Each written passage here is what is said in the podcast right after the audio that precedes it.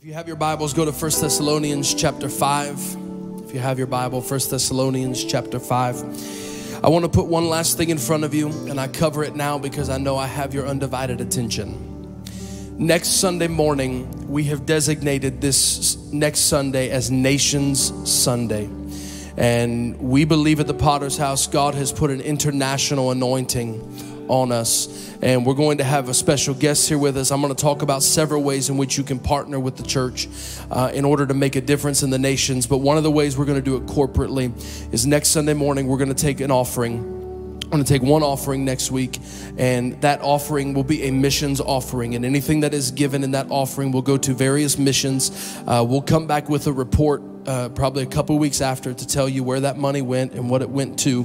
Uh, but I want you to pray, and I've been asking you to do this for the last several months to pray about what the Lord would have you give next Sunday morning uh, to missions and to the mission field. First Thessalonians chapter 5, verse 16, if you have your Bibles. I want to start a new focus over the month of November on Thanksgiving. Uh, and I know some of you say, well, duh.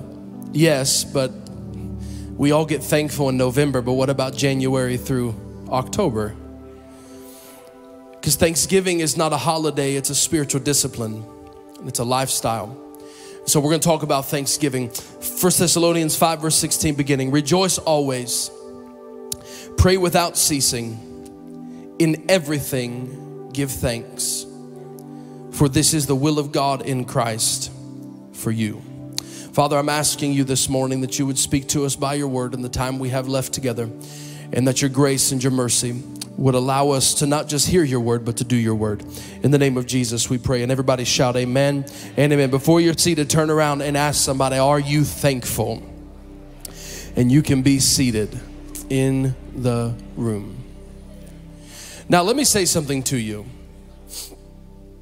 Because I look at the clock up there, and more than you, I feel the pressure of the clock. And what I'm going to say is going to make some of you mad. The Holy Spirit spoke to me several weeks ago, and He said to me, Whoever controls the culture controls the clock. That's why people don't complain about how long movies are, but they complain about how long church is. That's why people don't complain about how long football games are, but they complain about how long the preacher preached. Because the pagan culture is in control. Come on now. We've allowed a, a, spirit of religion and a worldly spirit to control our hearts so we complain about the things of God, but we're okay with the things of the world. See, some of y'all don't like me already. I just took that Thanksgiving that was in the atmosphere and popped it like a balloon this morning. So I say all that to say, get over it in Jesus' name. So Paul makes a statement in First Thessalonians where he is in the process of listing out certain things and he says, in everything. Everybody say everything. In everything, give thanks. Before that, he gives off two commands of the Lord. And he, the first one is rejoice always and pray without ceasing. I believe that if we become a people who rejoice always and pray without ceasing, that is the doorway into in everything give thanks. So let's talk about it a little bit this morning. First, Paul says rejoice. It's the Greek word that means to rejoice exceedingly, to be well or to thrive. It is a command on my soul to do something. David said in Psalm 103, Bless the Lord, O my soul. He was not simply making a statement, it was a command on his soul. Bless the Lord, O my soul. And I would submit to you that the greatest struggle David ever had was more than the common cold. Because some of us, if we just feel it bubble off, we don't feel like worshiping. You have authority, you have something called self control.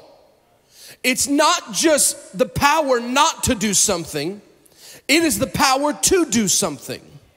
I'm going to command myself, you're going to do this. That's why David said it in Psalm 103. Maybe being chased down by a madman king named Saul. Maybe hiding in a cave. Maybe out in the field watching over the sheep being overlooked by everyone. David said, I command you, soul, to bless the Lord. Paul says, I'm putting a command on you to rejoice always. In Philippians 4, Paul talked again in Philippians 4 and 4, and he said, Rejoice in the Lord when?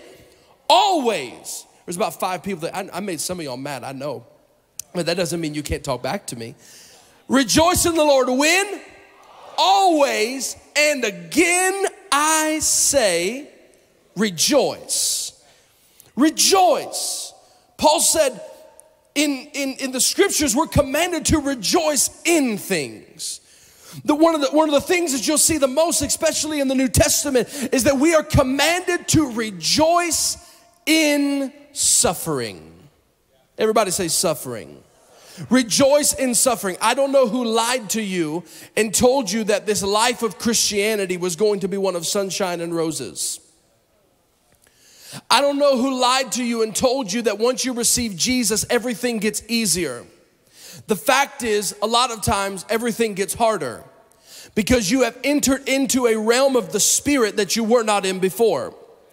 And now there is something called spiritual conflict or warfare that happens in your life. And and and the difference is is that now it's not easier, but now I know who I can run to. And the one who I run to always gives me the victory. Thanks be unto God who always causes us to triumph in his name. So he, he commands us to rejoice in suffering, Romans chapter 5 and verse 3. Not only that, but we rejoice in our sufferings, knowing that suffering produces endurance, and endurance produces character, and character produces hope. And hope does not put us to shame because God's love has been poured into our hearts through the Holy Spirit who has been given to us. Paul understood suffering. In Second Corinthians 6, he said, I am sorrowful, yet always rejoicing. In Second Corinthians 12 and 10, he said, I take pleasure. Listen to this. I take pleasure in infirmities, reproaches, in needs, in persecutions, in distresses. Why? For Christ's sake. Colossians 1:24 Paul said, "I now rejoice in suffering." If you will read the Bible in the New Testament, you find this word joy and rejoice sprinkled throughout all the letters of Paul. Why? Because he is telling them, even in persecution, even in suffering, we have a reason to rejoice, not because everything is good, not because everything is sunshine, flowers, and roses, but everything is all right because I am Christ's and Christ's is mine. I have this assurance. So he said, rejoice in suffering. Because suffering, he says, knowing that suffering produces something. Number one, suffering produces endurance. Colossians 1:11, may you be strengthened with all power according to his glorious might for all endurance and patience with joy. Suffering, affliction is not just because.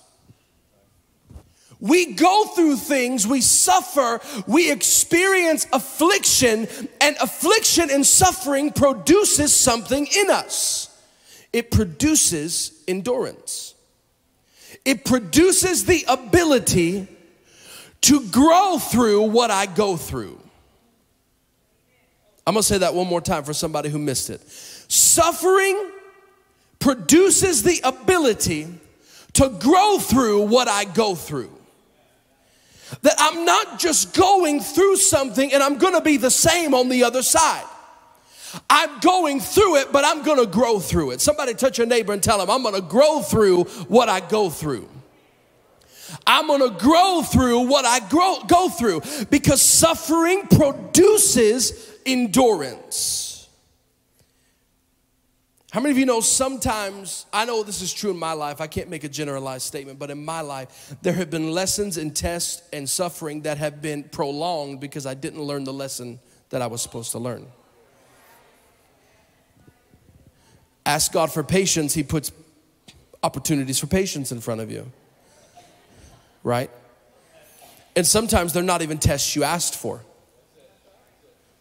But God is God wastes nothing. And and and so I learned that suffering produces something. And the quicker I understand what it's producing in me, the quicker I'll just come into agreement with what God has chosen for me to walk through. Y'all with me? Okay. Secondly, suffering produces character. Character is a manifestation of integrity. Integrity allows you to walk, catch this. Integrity allows you to walk through things without changing who you are and without changing who God is. That'll hit you deep if you let it.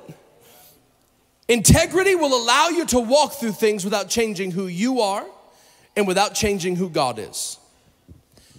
I, have I've come to understand that what we have in, in our nation right now and in our world is that there is just a lack of integrity. Integrity is a matter of the heart. Your word means something, your work ethic means something. When you say you're gonna, I know this is getting real practical, and some of you are like, bring us back to when we were praying and worshiping. But when you say something, you're gonna do it. You're gonna have a work ethic. When, when people say, hey, show up at this time, you're gonna show up at that time. Integrity. Hey, I made a commitment to my wife on July 14th of 2012 that I was going to love her for richer, for poor, for better, for worse. And hey, my integrity says I'm going to keep that commitment to my wife it's quiet in here. Because I made that commitment not to my wife, I made it to the Lord. People with integrity just don't walk out when things get hard. That's why suffering will produce character. Suffering shapes integrity. Because if you can walk through the hard things, then you're gonna understand I know how to deal with hard things. I know how to keep my word even though things get difficult produces character. The scripture said in Proverbs 10 and 9 whoever walks in integrity walks securely. But he who makes his way crooked will be found out. Integrity is who you are on the inside where nobody can see and when nobody is watching. When nobody can see, nobody's watching. You know, kids, integrity's got to be taught, y'all. okay. Integrity's got to be taught because I watched this video uh, uh, of these parents, they put M&Ms in front of their kids and they told their kids, don't touch them till we get back. Don't eat them till we get back. And they walk out of the room and the brothers look at each other and what do they do? They take the M&Ms. Integrity has to be taught. It's not something that you just learn one day. It's not something you just step into one day in maturity. There's a lot of people, a vast range of ages, who have no integrity because nobody taught them what integrity was. Suffering produces endurance, suffering produces character. Number three, suffering produces a love for the Word of God. Psalm 119, 71, David said these words, and I've often thought him strange for this until I'd been afflicted. Psalm 119, 71, it is good that I've been afflicted. What? No, nobody in their flesh is saying, It's good that I've been afflicted. It's good that I've been afflicted. Why? That I may learn your word. That I may see that your word is truth. That your word, when you say it, means something. When you say it, I can learn from your statutes. It is good that I have been afflicted. Some of you need to look at your life and you need to change your language. It is good that you have been afflicted because your affliction, if you filter it right, will bring you closer to the Lord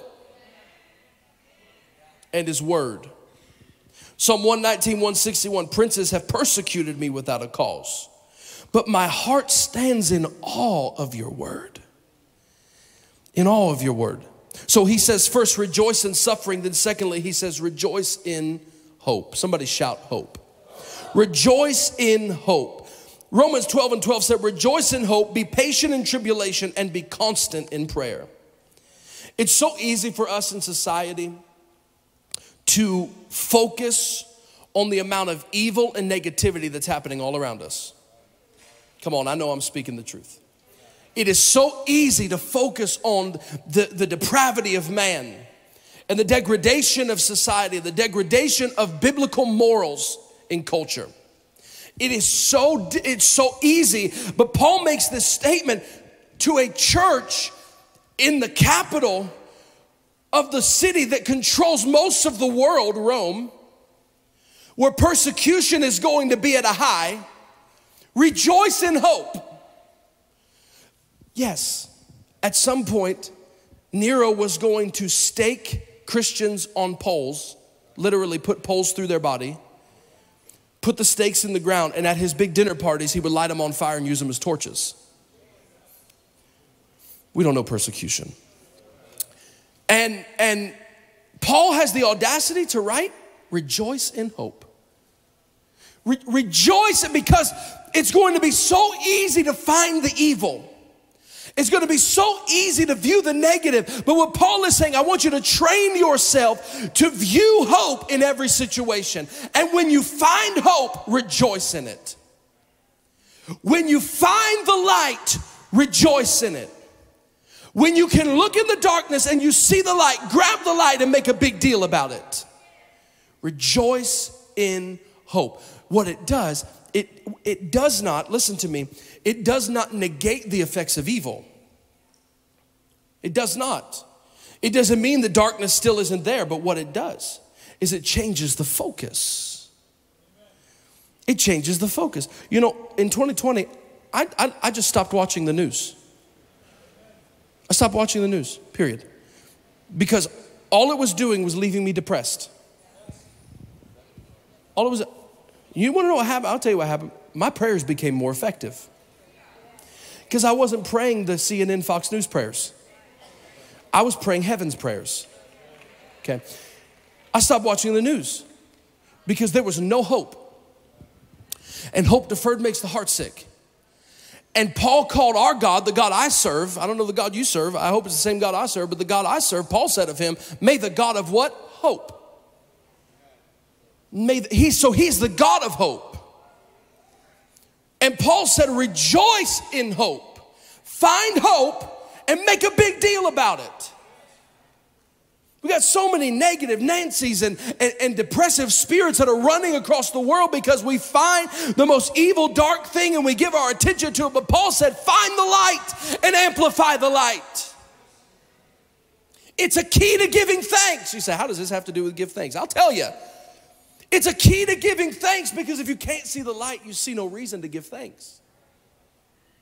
Paul said, Find hope, make a big, big deal about it. Make a big deal about hope. Some of you need to go home and write down hope list. This is why I've got hope. This is the hope I see in my life. Make a big deal about it. Y'all still with me?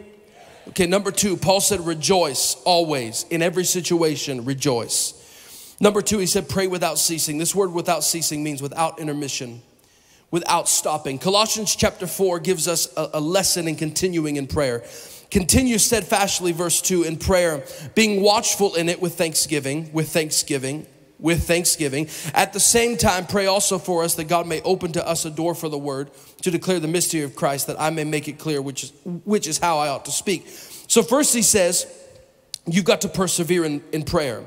You, you, you've got to persevere in prayer. I know how many of you have been praying prayers for years and you're still waiting on answers? Throw your hand up. All over the room. All over the room. We pray and prayer for years. We're still waiting on God to answer. I have a word for you this morning persevere in prayer. Pray without intermission.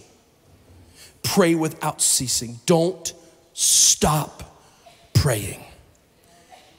It's like the persistent widow of Luke 18 that she kept showing up to the judge's courts every single day, persuading him, rule in my favor, rule in my favor. They've been unjust to me. They've been unjust to me. And finally, the judge said, I can't take it anymore. Rule in her favor. I can't take it anymore. And it's not that God gets sick of us, but at some point, God is wait, God's timing is better than mine. And so, for those of you that have been praying prayers for years that you're still waiting on God to answer, be persistent in prayer. Don't stop praying. Secondly, Colossians 4 said, Be watchful in prayer. Jesus said to the disciples in Mark chapter 14, He said this He said, Watch and pray that you enter not into temptation. Watch and pray that you enter not into temptation. And I believe we're not just to watch while we're praying, not just to watch our prayers, that we're remaining vigilant, that we're, we're watching out for vain repetitions, we're watching out that we're not praying for selfish desires. I believe we should also be watchful for the answers to prayers. That there's sometimes God answers prayers that we've been praying, and because we're not watching, we don't see them. Be watchful in prayer. So, first we persevere in prayer, then we are watchful in prayer, and then lastly, we are thankful in prayer. We often thank God for His blessings, but how many times do we thank God for Him? Lord, I thank you for you. You're the sustainer of life. In you dwells the fullness of the Godhead bodily. You're Jehovah Jireh, the Lord that provides. Jehovah Rapha, the God who heals. Jehovah Tsidkenu, the Lord, you're my righteousness. The whole, Jehovah M'Kaddesh, his banner over me is victory. Uh, when's the last time we just stopped in prayer and said, I'm going to stop just asking God for my list of things that I'm going to thank him for what he has done for me? Okay, so that's going to lead me into this final point of, of thanksgiving. In everything, somebody shout, in everything. In everything, give thanks. It is the Greek word yada. And this word means to physically, listen, to physically throw a stone or an arrow at something, especially to revere or worship with extended hands. Now, I don't have time this morning, but Yada is one of the seven words of praise. And, and so when I'm giving thanks, I'm literally taking a, I'm doing two things. I'm taking a stone and I'm throwing it into the camp of the devil. And I'm letting him know that no matter what you've thrown at me, no matter what you've sought to bring against me, I've got a thanks in my heart that's a weapon. I preached a couple um, a couple months ago about a place called praise that I may not have a weapon in my hand, but I sure got one in my mouth. I may not be able to fight a physical devil, but I've got a weapon in my mouth called thanksgiving. And when I give thanks, it's like throwing a stone at the devil or shooting an arrow at a target in everything, give thanks. So, number one about Thanksgiving Thanksgiving is the doorway into the presence. That's why I tell you that when you are giving, when you are praying, when we are worshiping, start with thanksgiving because we're we're it's not that we're selfish. I think at our at our base i like to give people the benefit of the doubt. I think people just care and they want to pray their list so the people they're praying for can have answered prayers. But that's not protocol. That's not the protocol of the bible. The bible said enter into his gates with what? Thanksgiving not my list of requests with thanksgiving. With, with, thanksgiving. So, gates are points of entry. They enable people to go beyond the outer court of worship into the inner court. Let me show you what thanksgiving does. If thanksgiving into his gates means thanksgiving opens the gates, what happens is thanksgiving is literally opening a doorway between heaven and earth. Thanksgiving, see, that's why some of you say, well, he's gonna preach on Thanksgiving. That's not very spiritual. It's actually more spiritual than we think it is. Because we're not even supposed to come into God's presence without thanksgiving. We're not even supposed to enter into a corporate gathering without thanksgiving. Some of you wonder, why do they do fast songs at the beginning of service? Because we're supposed to give thanks. We enter in with thanksgiving, with hands lifted in reverent worship. We give thanks to the Lord. So to enter into his gates with thanksgiving, and he follows it up in Psalm 100, and his courts with praise. Let me show you what happens in prayer when you start with thanksgiving. Lord, I thank you that, that you are good and your mercy endures forever. And I thank you that you've been better to me than I've been to myself. And I thank you that you answer prayers and you hear the prayers of your people. And I thank you that you're a big God and you beat the devil and the devil is defeated and you're victorious. And I think, and you know what starts to happen, especially with some of y'all that got the Holy Ghost? You just can't stop yourself. It just keeps coming. Lord, I thank you for health in my body. Lord, I thank you that I may not have all the money in the world, but you provided everything I need. Lord, I thank you that I may, Lord, I, I thank you that I may not be a millionaire, but my kids have never been in the hospital. Lord, I thank you that I've got I've got this problem and that problem, and I've been surrounded by enemies, but you've delivered me out of them all. And you know what happens? All of a sudden, your problems don't seem too big anymore because you put a magnifying glass on God and taking it off your list of prayers. Enter into his gates with with thanksgiving. Thanksgiving. It's not that lists are bad.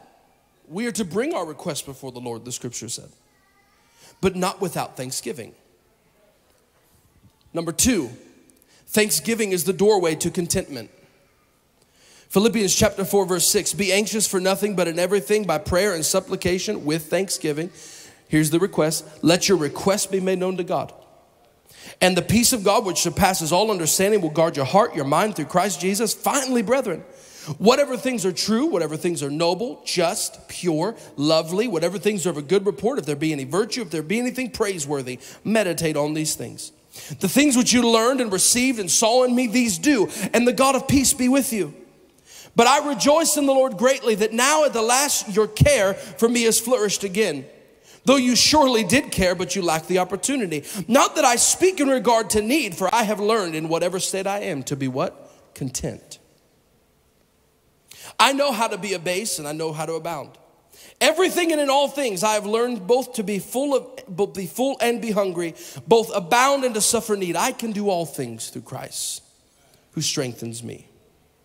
I am content because in thanksgiving I have trained my body I've trained my mind that whatever I have, I'm thankful for.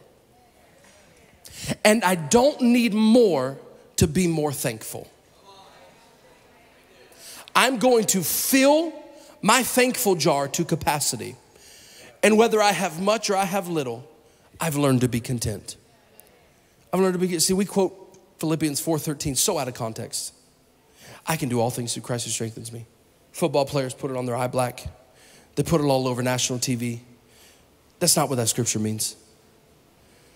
I mean, there's a truth in that. I, I can endure everything, I can make it, I can get through everything. But in the context of the scripture, Paul is saying, I can be content through all things through Christ who strengthens me.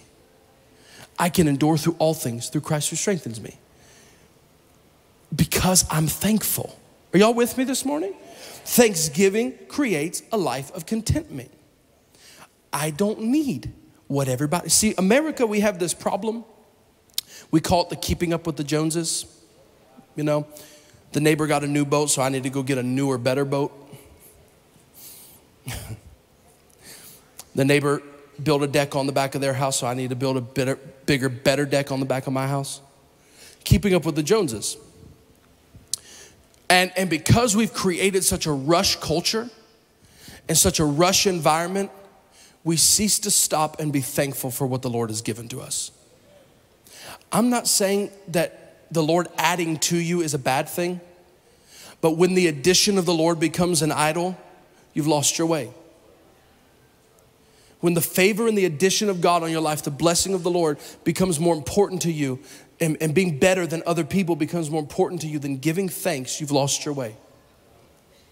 And in this month of Thanksgiving that we celebrate and we go eat food together and we stop, I want to encourage you over the next week as we lead up into Nation Sunday. I want to encourage you to take inventory of your life and just thank God. I, I may not have it like everybody else does, but I'm breathing. I may not have it the way everybody else does, but man, I'm healthy. I may not have money like everybody else does, but He's provided everything I need. Thank you, Lord. Thank, Lord, I thank you that I, I don't have all the goods and riches. My name is written down. My name is written down in the Lamb's book of life, and there's going to come a day when I stand in the judgment before the judgment seat of Christ, that He's going to look in the book and He's going to see my name written down. And I may not have all the earthly blessing and earthly riches, but my name is written down in heaven. In everything, give thanks. Give thanks. A lack of thanksgiving blocks the blessings of God in your life. I'll show you in the scriptures. The children of Israel, check this out. Led by the visible presence of God wasn't enough for them. Heaven's manna fell fresh every morning, but they whined for the food that they ate in Egypt. They were given fresh, clean water, which many of them had never had, supernaturally flowing from a rock, and it wouldn't satisfy them. They never, listen, they never, a whole generation never made it to the promised land because their lives were void of gratitude and praise.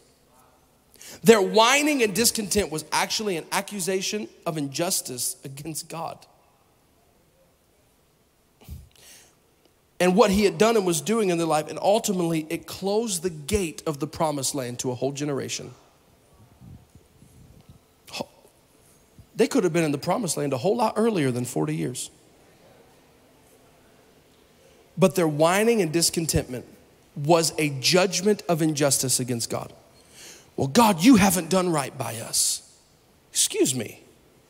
Did he not deliver you out of the hand of Egypt? Give you water out of a rock? Did you not hear his voice on the mountain when Moses was receiving the Ten Commandments? Did manna not come down from heaven every morning? Did you not see the pillar of fire by night and the cloud by day? And you're whining, you're discontent. You've not learned to be content in all things. Yes, the manna was not a filet mignon. Come on now. The manna wasn't a big rack of ribs, but you know what it did? It sustained them. And Paul said, I've learned to be content, whatever the case. And contentment is only achievable by thanksgiving. You hear me in the room? By thanksgiving. Then Paul finally said this. You guys can come out and help me finish. In everything. The word everything here means each, any, the whole, or all things. In everything, give thanks. Somebody say everything. everything. Now, that doesn't make sense to some of you because your bodies are ravaged with sickness. You've experienced unexplainable, inexplicable loss. You've encountered unexplainable and inexplicable hardships. But for the believer, Paul says three things rejoice always, pray without ceasing, and in everything. Give thanks. Give thanks. I want you to think of Jesus on Passover. Right. Think of him at the Last Supper. He knows what awaits him. He knows that wicked men are going to take him, they're going to try him, they're going to beat him at a Roman whipping post, they're going to nail him at a cross, they're going to kill him, they're going to make it as painful as they can. He knows this. He, he knows at Passover that his betrayer is among them in Judas. But the Bible records in Luke 22 19, and he took the bread, and when he had given thanks. Now, see, back in that day, it wasn't just God, thank you for this food, amen. No, no, no, no, no. There was a true moment of thanksgiving to the Lord for all that he had done and all that he had given. So, Jesus, knowing I'm about to die, my betrayer is sitting at this table with me, took a moment to say thank you. In everything, give thanks. And he, and he closes out these two verses like this For this is the will of God. I don't know. Whenever you see that written, you better pay special attention to it. Because there's a whole movement on earth that wants to just discombobulate and confuse what the will of God is. Jesus, Paul said, This is the will of God for you in Christ Jesus. Rejoice always, pray without ceasing, and in everything, give thanks.